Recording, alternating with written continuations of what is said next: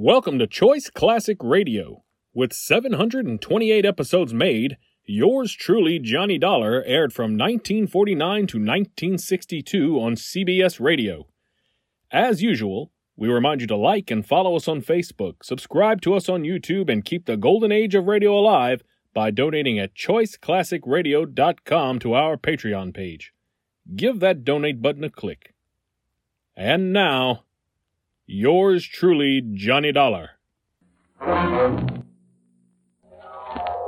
The Columbia Broadcasting System presents Yours truly, Johnny Dollar.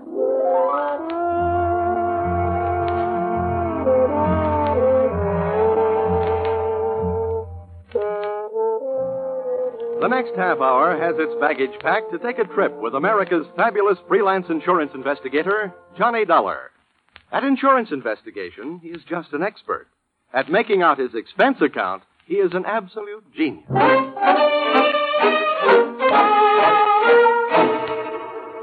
Expense account submitted by Special Investigator Johnny Dollar.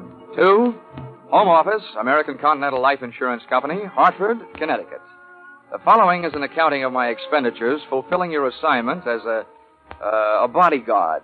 The body being that of your late policyholder, Robert W. Perry.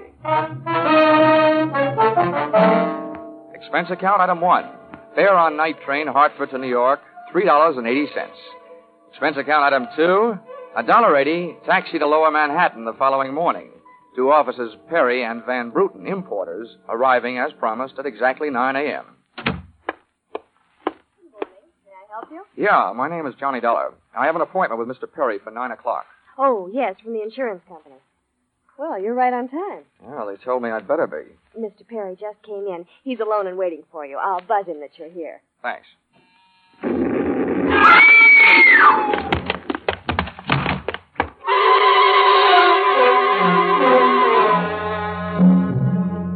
What was left of your policyholder, Mr. Perry, was just sliding out of his swivel chair as I hit the room. The top of his desk had erupted, and splinters of mahogany pointed their sharp fingers upward through lazy circles of smoke swirling toward the ceiling. The buzzer from his secretary's desk had been rigged to a booby trap. Oh, oh no, Mr. Perry. Stay away from him. There's nothing you can do for him. He's dead. Oh, what happened? What happened? Whatever happened? Come on, we let's let's get back out of here. Here you are now. Sit down. I'll get you a drink of water.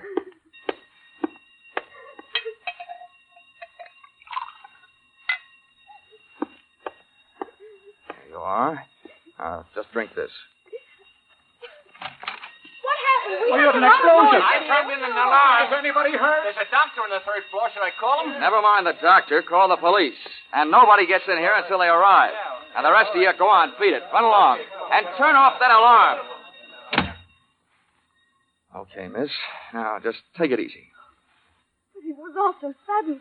What happened? Well, that's not too hard to figure out. Somebody wanted to give your boss, Mr. Perry, a shortcut through life. So, whoever it was, figured out that a secretary would never buzz her boss unless he was at his desk. They rigged up a bomb somewhere in his desk that would go off when you buzzed him. Oh, but then I killed Now, him. wait a minute, wait a minute. Don't get hysterical on me. There's excitement enough around here, and there'll be plenty more when the police get here. Keep cool. But I did it. You saw me do it. Look, the way you put it, I killed him by coming in here and giving you my name so you'd buzz him. Drop it, will you?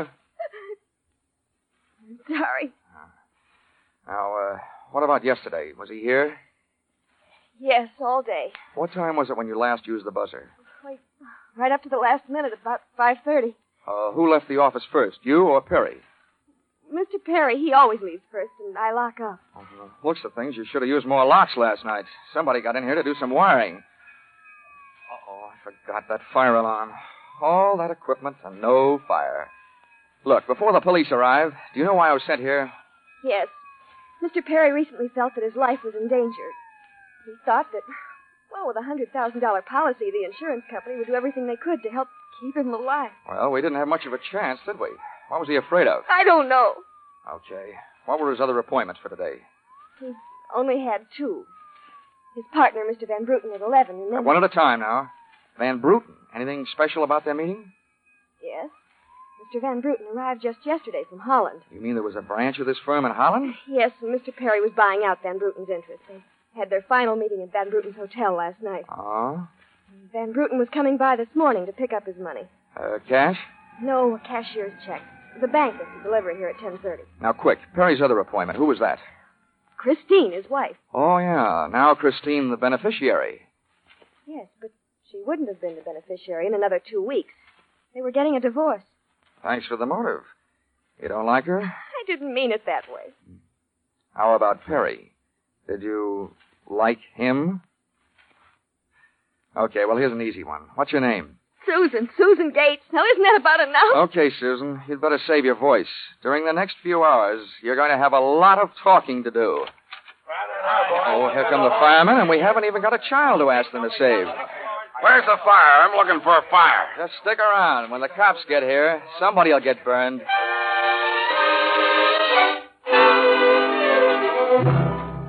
The firemen should have stuck around because the cops arrived in a blaze of glory.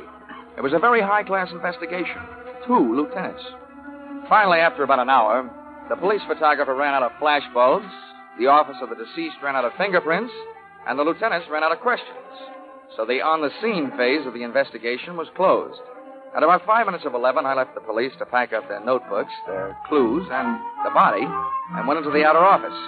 Susan looked like she could use a big, broad shoulder to weep on, but unfortunately, I was wearing my light gray suit. About then, a dark blue suit and a deep green voice entered the room from the corridor. Say, there's some feller out here says he belongs here. His name is Van Bruten. Shall I let him in? Oh, what do you think? His name is on the door you just opened. Oh, indeed, now. Well, my name happens to be Murphy, and it's on beds all over the country. But that don't mean I'm stuffed with feathers, does it? This'll teach you, Johnny Dollar, never to cross tongues with an Irishman. Okay, send him in, officer. Yeah. All right, you can come in. The policeman out there. Is there trouble here? Oh, uh, I am Bremer van Bruten. Where's Mr. Perry? What? He's waiting for me, no? No. But my appointment. He's not keeping any. He's dead. dead. This is impossible. Last night I saw him. He was well. What happened? He was hit by a buzz bomb. The bus bomb? Please. Oh, sorry. I forgot other people aren't used to these things. You mean that was foul play? Very foul. Please, may I sit down? My first visit in all these years, since before the war. It was to be so happy. Now, tragedy like this. He was a good man, a good partner. I understand that as of last night, you were no longer partners. Yeah, I'm glad you mentioned that. I realize, of course, that it is indelicate to speak of such things as money at a time like this. But that is why I'm here, to receive my payment. Oh, just because Perry got his, there's no reason for you not getting yours, huh? But you misunderstand me. I am deeply grieved. Since the transaction was consummated, what is there to do? A delay would be a needless waste of money. I have already paid for passage back to Amsterdam tomorrow. Your check is here, Mr. Van Bruten. Here you are. Thank you. In all my years of business, this is indeed the saddest moment. Yeah. Yeah, those are very kind words, Van Bruten, and I'd believe them if your eyes would stop counting all the zeros on that check. Expense account, item three, 90 cents. Phone call to your company. American Continental Life Insurance Company. Good morning. Oh, well, that's a matter of opinion. This is Johnny Dollar. Put me through to Mr. Gordon, will you? Yes, sir. Mr. Gordon's office. Look, honey, this is Johnny Dollar. I want to speak to Gordon. Oh, and uh, while I'm telling him what I've got to tell him, maybe you'd better sit in his lap with some smelling salts. I'm not that type of a secretary. And besides, he doesn't have a lap. Hello, Dollar. How are you making out? Out about a $100,000. What's that? Yeah, somebody turned Mr. Perry into a firecracker. He's dead. Oh, that's bad news. It's a big policy, you know. Yeah. Look, what I want to know is, shall I stay on the case? Oh, certainly, Dollar. Certainly, by all means. By the way, is there, is there a chance of uh, proving suicide? There's a non-payment clause. To make this one a suicide, there'd have to be a Santa Claus. Nobody could hate himself enough to do it this way. Well, what are the fraud possibilities? Uh, only fair. As an estranged wife, she's the beneficiary, but uh, she wouldn't have been in a couple of weeks. Divorce coming up. I'll start with her. Uh, all right, Dollar. Good luck. But watch those expenses. Why, Gordon, I'm surprised. I think an insurance man would be the first to want to see a fellow live a little. Expense account, item three. Cab fare, $2.80. Tip to driver, $1. Christine Perry's apartment was on Sutton Place, overlooking the river. And from what the doorman told me, all of the proprieties. I took the elevator up to the 24th floor, and there I discovered that our garden fresh widow was living high in more ways than one. Everything about the place was French. The maid that led me into the living room, the decor, and the perfume, which reminded you that breathing can be fun. I looked up from enjoying my nose to see Mrs. Perry looking down hers. Mr. Dollar, Oh, Mrs. Perry. I believe we can dispense with any getting acquainted. You're an insurance investigator, interested in the death of my husband. So naturally, you're here because you've jumped to the conclusion that I killed him. Oh? You're the one that's jumping to conclusions, lady. Then what do you want? The policy's in order, the premiums are fully paid. I'm not quite sure. I know that you've got a great motive. So far, the only motive I've found. You haven't had much time to look, have you? Check. This is my first stop. Maybe you can help me. Do you know anyone who would be happier with your husband out of the way? I know very little about my husband's friends, or for that matter, his activities for the past six months. That's when I left him. Uh huh. Well, that's not much help for either of us. Well, without someone else to suspect, I may just have to concentrate on you. Mr. Dollar, I the men I want to concentrate on me. Well, I hope you're as long on alibis as you are short on your temper. Where were you last night? With a friend, Al Donovan. For a while, the same place my husband was. And I've witnesses to prove who was with him.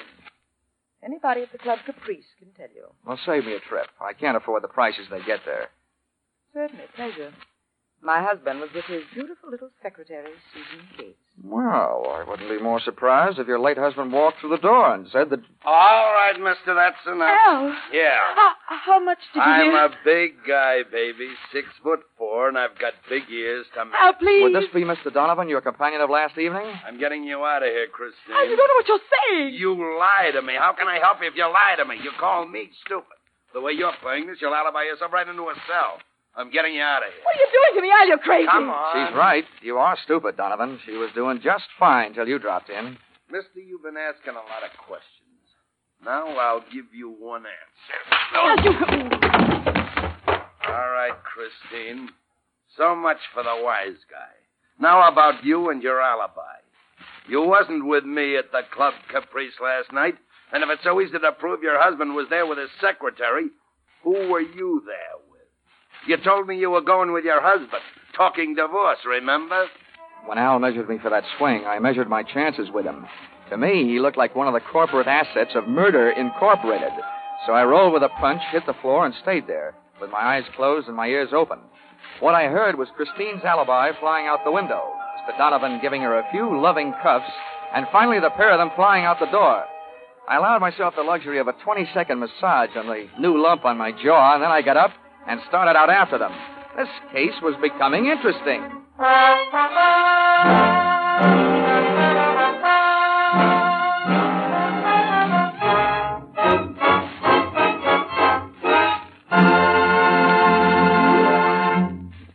In just a moment, we'll return to the second act of Yours Truly, Johnny Dollar.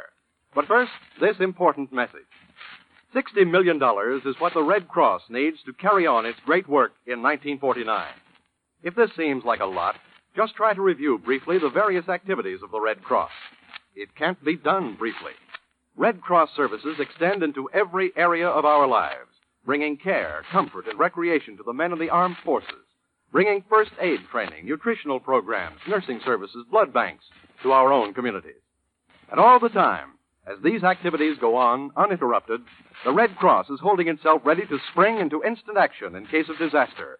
Fire, flood, explosion, any sort of catastrophe finds the Red Cross on the scene with food, clothing, and medical care. Sixty million isn't so much in the light of such activity. We can make it with each of us contributing.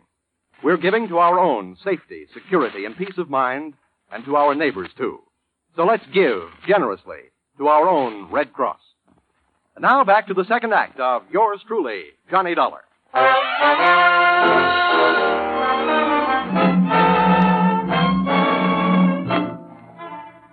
I hit the street just in time to see Donovan pushing Christine Perry into a cream colored convertible. When they got rolling, I piled into a cab and followed them, and the chase was on. At 57th and Broadway, things got complicated. My cab was three cars behind theirs when a red light flashed them to a stop. Then the door of their convertible flew open. Christine jumped out, dashed across the street, and down into the subway. Since Donovan didn't follow her, I followed him. When he finally pulled to a stop, he took two chances. He parked in a no parking zone and walked straight into the building beside it a police station.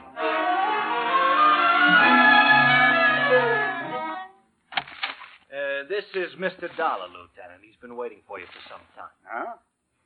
Well, you can wait outside, Sergeant. Okay, sir. My name is Johnny Dollar, Lieutenant. Here are my credentials. Hmm. Insurance, huh? Yeah, the uh, Perry murder in particular. Hey, you've come to the right place, Dollar. A man named Donovan just walked in here and made a full confession. He what? That's right. My clerk's just typing it up. In the meantime, the gentleman is down in the tank having a bite of lunch on the city. He confessed. Does his story add up? As far as I know. I haven't heard too much about the case myself. It's not in my precinct. What did he use for a motive? Jealousy. Says he's in love. Wanted to marry Perry's wife. Uh, did he say how he managed it? Yeah. He stole a key to the office from the wife's apartment, entered the building last night, and wired a bomb to the buzzer system. Uh-huh. Well, guys do a lot of strange things in the name of love. yeah, looks like Donovan did. Ah, he either killed a man, or he's trying to cover up for someone who did. Now, listen, don't uh, execute him for a couple of days. Huh, Lieutenant?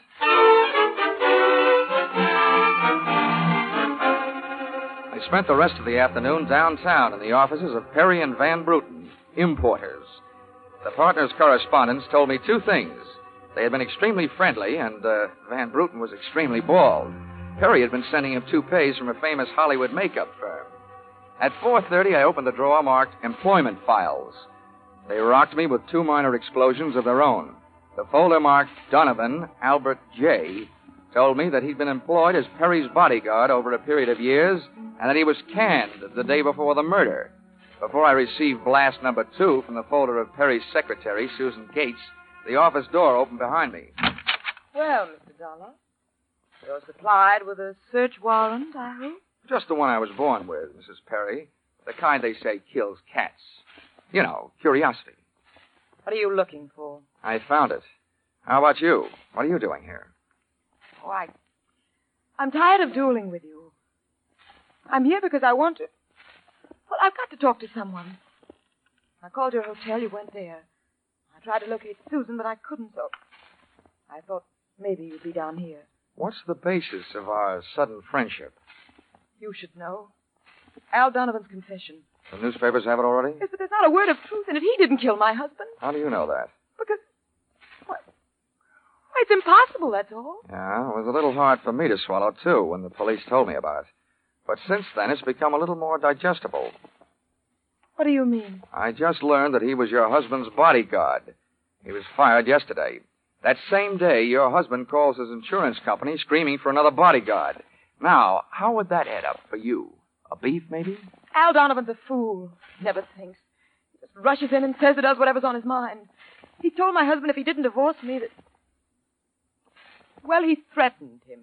You know, you came in here saying that Donovan's confession was no good, and you spend your time making it sound better and better. What do you want, anyway? I can't help it. I, I've got to tell you the truth. I know it doesn't sound like I'm trying to help Al, but what can I do? You really want me to answer that? Here. If you want to help Al, phone the police. Tell them Donovan made that phony confession to cover up for you. It's simple.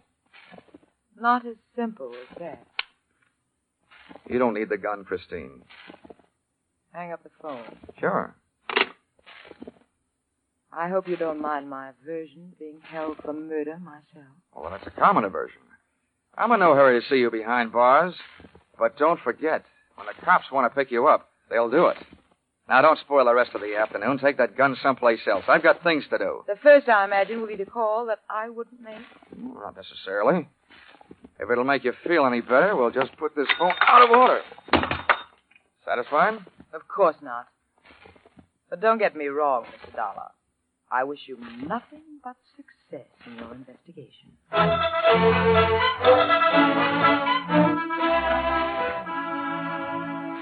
I puzzled over that exit line for a few seconds after she'd gone, and then I went back to the company's employment file. Namely, the application for employment as secretary of Susan Gates. It informed me that during the war she had worked in a munitions plant. Her specialty? Wiring bomb fuses. When Miss Susan Gates reached home at 8.30 that evening, she found a visitor, me.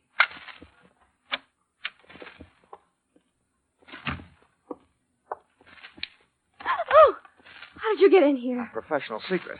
Oh, you scared me. What do you want? Why did you come here? I wanted to bring you the good news. I uh, heard on the radio that Al Donovan confessed to Perry's murder. Al! I can't believe it. Why not? Who do you like for the spot? Why, Christine. Al is covering up for her. I'd like to agree with you. If it turns out that Christine wound up her husband's life with a bang, the company that hired me saves a hundred thousand dollars. But I don't know. She claims she has all kinds of alibis. One of them is you. Me? Yeah. Did you see her at the Club Caprice last night? Why, yes. I know who you were with. Your boss. There's nothing wrong with that. Oh, I'm not preaching a sermon. I want to know who she was with. I don't know. Man I'd never seen before. Mr. Perry knew him, but he wouldn't tell me who he was. Why not? I don't know. He said I might get the wrong idea. About what? I don't know. We didn't sit there and talk about it all night. Why should we sit here and talk about it all night? All right, all right. When a census taker shows up and asks a lot of questions, people answer them.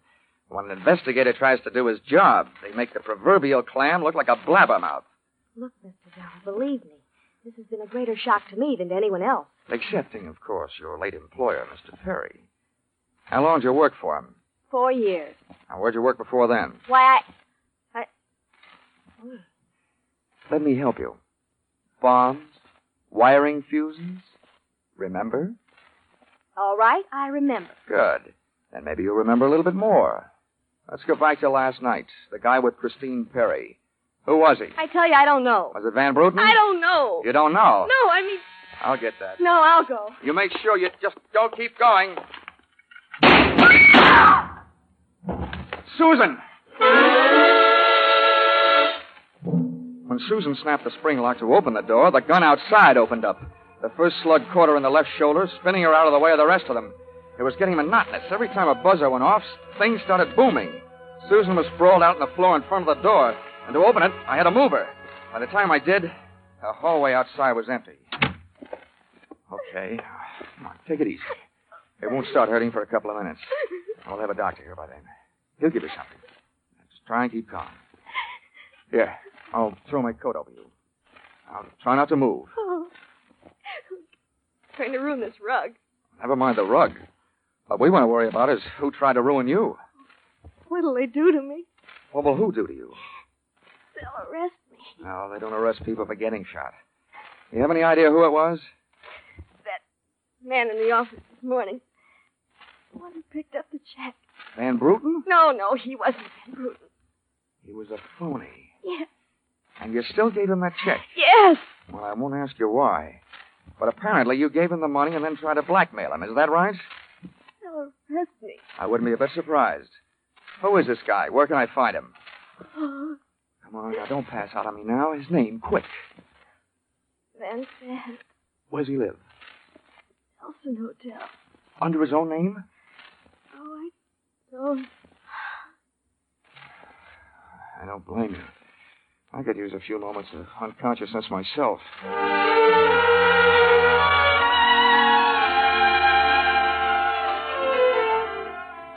The Nelson Hotel didn't have a Dutch name on the register, so I got a hold of the housekeeper and found out how many rooms her staff hadn't been able to make up all day because of do not disturb signs on their doors. I went a calling at these particular rooms. On the ninth floor, I awakened one old maid. On the seventh, I startled a bunch of poker players who thought they were being raided. On the fifth, I blushed my way out of the bridal suite. And on the fourth, I struck the door of 427 and the jackpot. Who's there? Don't you see the sign? I do not wish to be disturbed. Oh, sorry, I must have the wrong room.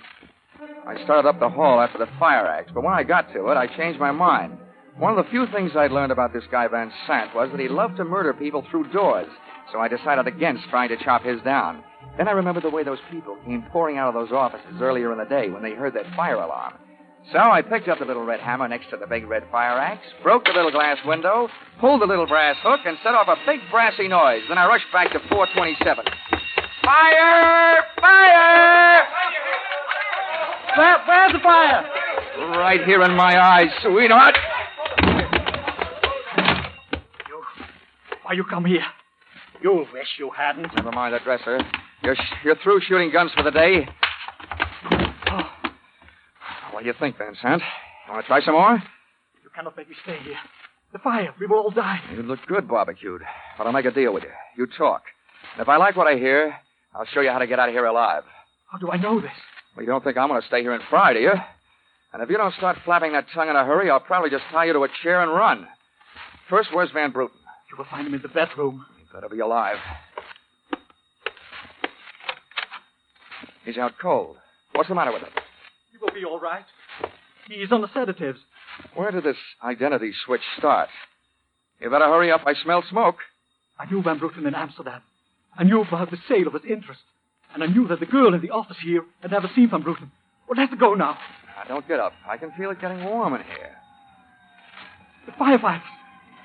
We will be saved. Now, don't be too sure. They always start at the top floor and work their way down. Come on, I can hear those flames crackling. You know the rest. Last night, when the transaction was all finished with Barry, I gave to Van Bruten some sedative and his cocoa. You set up that bomb so Perry'd get it before you showed up to pick up the check. Yeah, I told you that. Then it happened that girl didn't know I was an imposter. I don't know how. Well, let me tell you, she's been sending old Van Bruten in there two toupees for the last four years. Gray ones, my red-headed friend. Oh, yeah. Let us get out of here, no?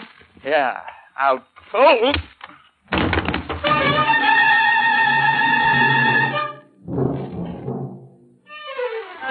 Expense account item four, a dollar forty. Night letter informing you that American Continental would have to meet payment of claim to Mrs. Christine Perry, innocent widow of the insured. The only thing she was guilty of was trying to stay on the right side of a hot tempered boyfriend. she lied about who she was with at the Club Caprice, not to fix herself an alibi, but to keep Al Donovan from learning that she'd been out with another guy. That guy being the real Mr. Van Bruten, who had only taken her out to try to talk her into reconciling with his friend, her husband. Item five, sixty dollars, silver chafing dish. Wedding present for Christine and her new husband, Al Donovan. Oh, that was the least she could do for the guy who had confessed to a murder he thought she had committed. Item six, eight dollars, flowers for Susan Gates, prison hospital. Item seven, fine for turn false alarm, one thousand dollars and no cents. And that's what I think I'm beginning to get for getting into this racket. No sense. Expense account total, $1,263. Yours, uh, truly, Johnny Dollar.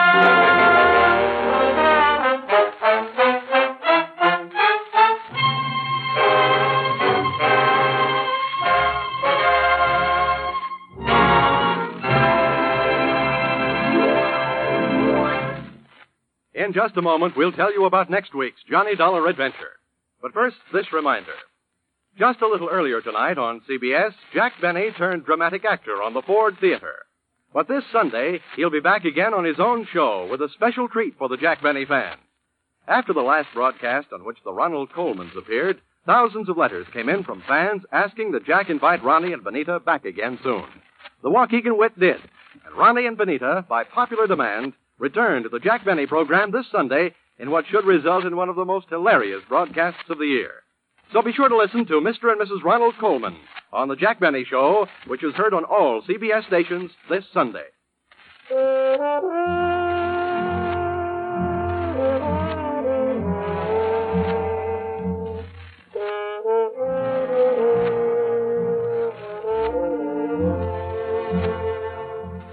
Listen in again next week when CBS brings you Yours Truly, Johnny Dollar, with Charles Russell as Johnny.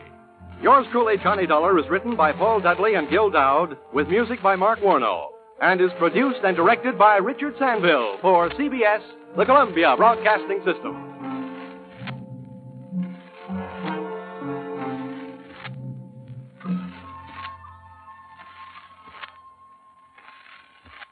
That concludes today's episode. We'd like to thank you and remind you to donate at choiceclassicradio.com. Remember, your donations make episodes like this possible.